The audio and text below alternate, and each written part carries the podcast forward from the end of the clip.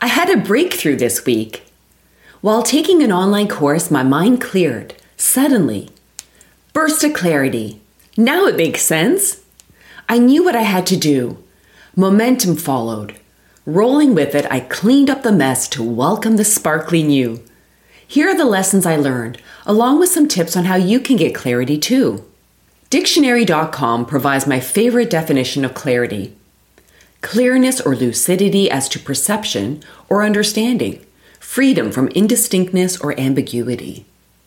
The state or quality of being clear or transparent to the eye. I associate clarity most often with clearness. Yet it's more than a state of mind, it's a feeling, freedom from ambiguity. It's visceral too. I felt like the scales were removed from my eyes. I wondered, what are the gifts of clarity? 1. Cut through clutter. Marie Forleo describes it best I am multi passionate. Because I'm so curious by nature, I can go down rabbit holes easily. Add to that, I'm curious about pretty much everything, and you can see how I accumulate mental clutter.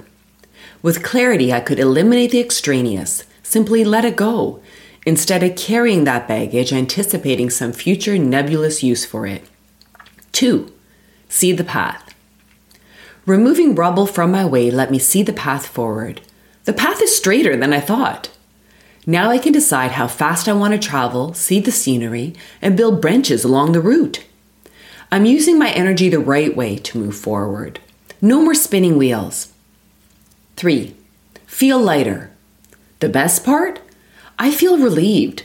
The burden of clutter has been lifted and I can clearly see where I want to go. With less emotional weight, life feels easier. So, how do you get it? It starts with wanting it. I held on to my baggage for many reasons familiarity, inertia, the need for control. The hardest part was accepting what I got from it. For many years, it justified and reinforced my saboteurs. And so my saboteurs controlled me instead of my leader within. Most of this was unconscious. Quite frankly, I had no self awareness of my saboteurs. I knew I had baggage, but it took many years to understand that experience don't happen to me, but for me. So ask yourself, what do I want? Most of the time when I ask this question, I hear a variation of, I don't know. Often people revert to saboteur talk by saying, I should. Those of you reading this newsletter regularly will recognize that should is a saboteur speaking. Instead, try asking, Who am I? This question stumps people as well. People fall to descriptors like, I am smart, I am creative. In fact, these qualities describe strengths.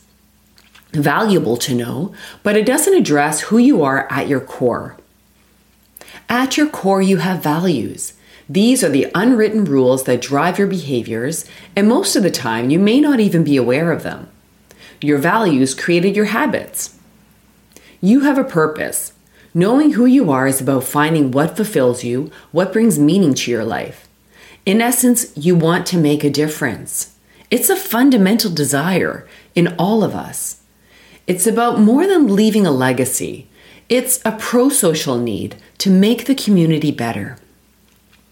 Ultimately, knowing who you are means knowing what motivates you intrinsically. When you unlock that, you can figure out what you want.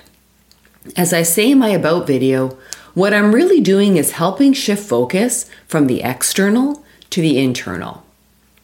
The result is clarity. As Brene Brown says, clear is kind. Be kind to yourself.